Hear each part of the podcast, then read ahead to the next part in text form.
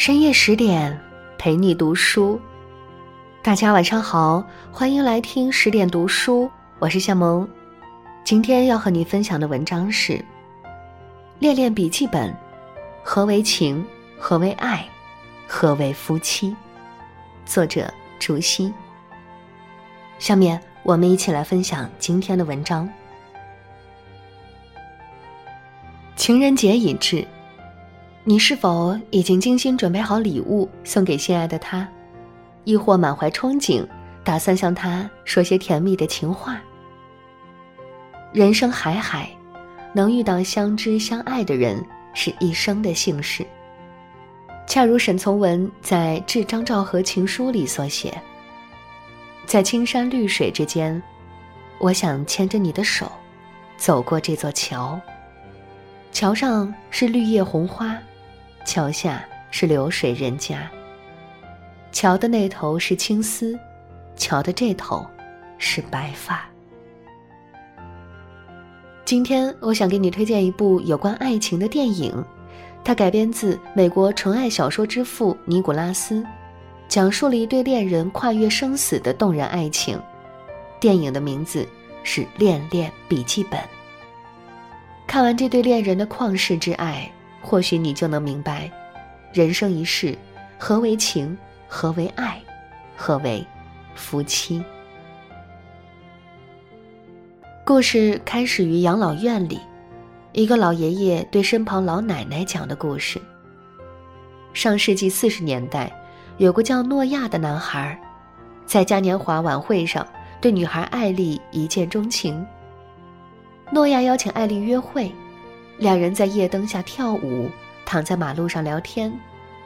诺亚不羁的气质激发了艾丽天性中活泼的一面，两个年轻人开始了短暂的夏日恋情。他们在众目睽睽下热烈亲吻，在林荫小道上放肆飙车，笑声洒满一路，欢乐遍地生长。诺亚甚至带艾丽来到自己的秘密小屋，讨论两人结婚后。如何把房子装修成喜欢的模样？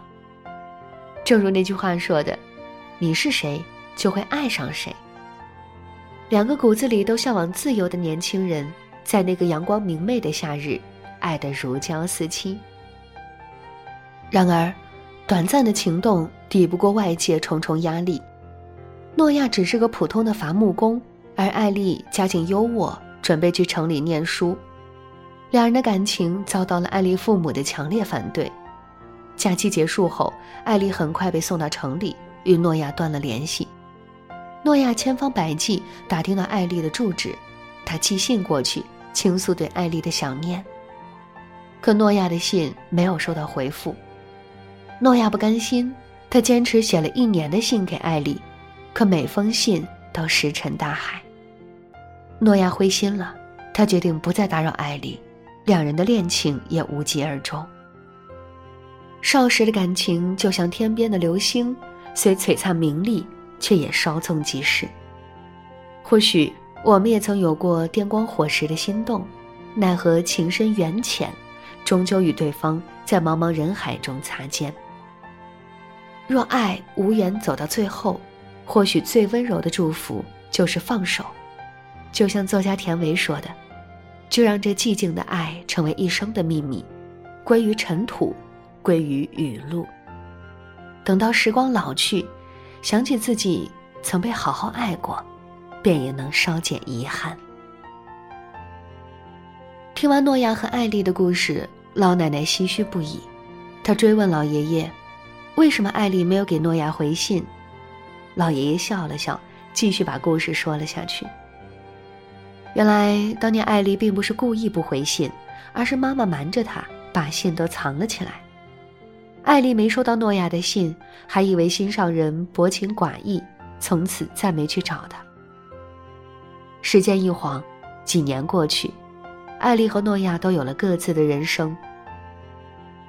诺亚参加了二战，用军饷买下了曾经中意的秘密小屋，而艾丽则像身边多数女孩一样。上学、工作，有了很爱自己的未婚夫。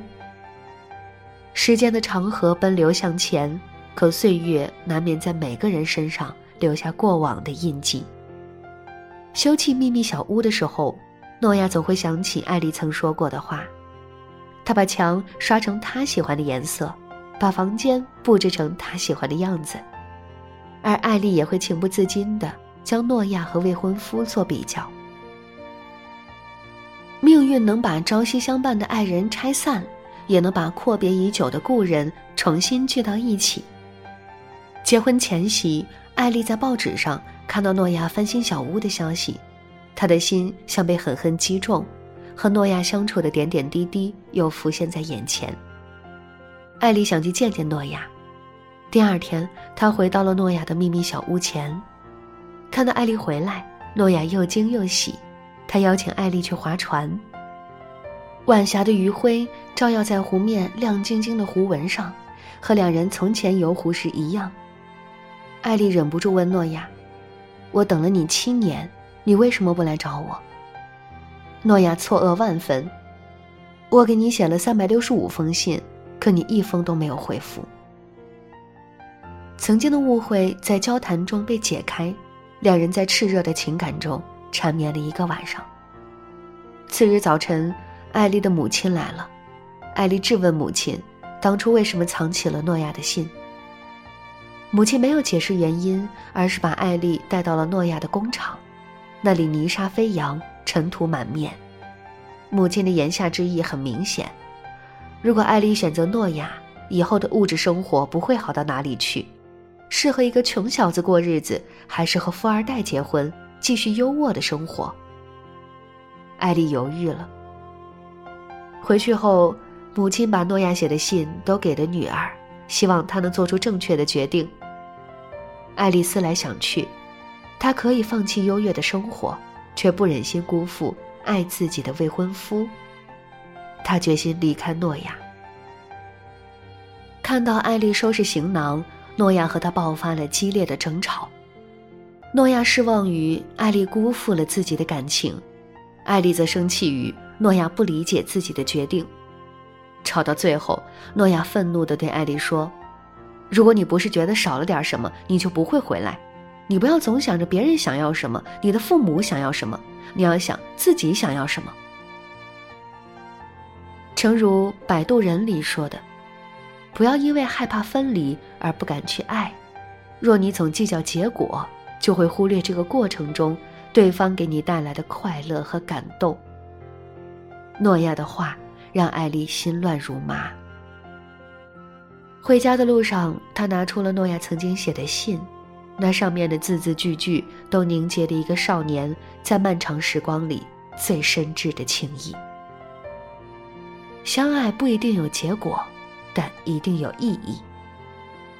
艾丽读着读着，泪水决堤而出。回家后，艾丽和未婚夫坦白了对诺亚的感情。既然无论选择谁都会有人受伤，那么至少要对得起爱人和自己。在艾丽的坚持下，未婚夫忍痛放手，艾丽和诺亚也终成眷属。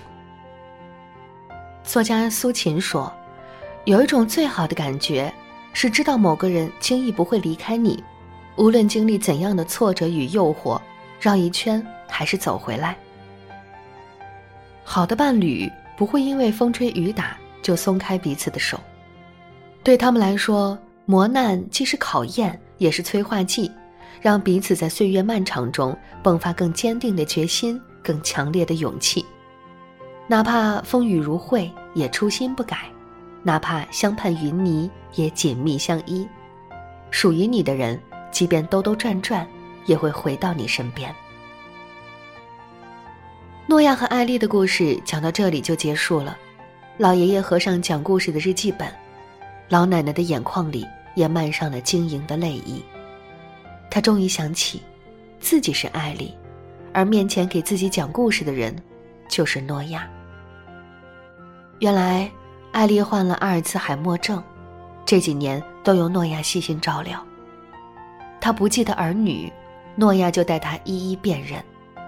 他生活不能自理，诺亚就天天来养老院照顾他。曾经，艾丽在日记本扉页写道。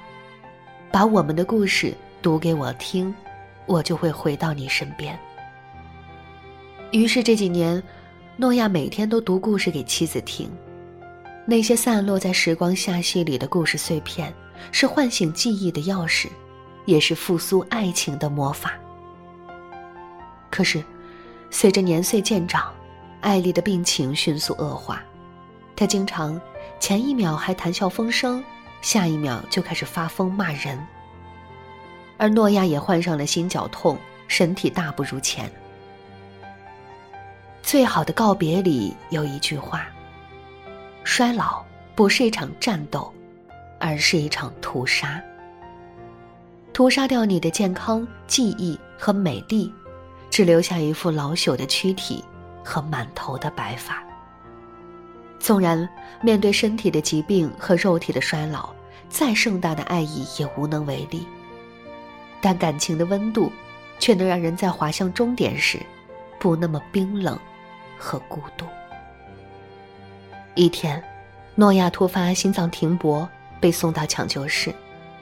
好不容易被抢救回来，他醒后的第一件事就是去看望艾丽。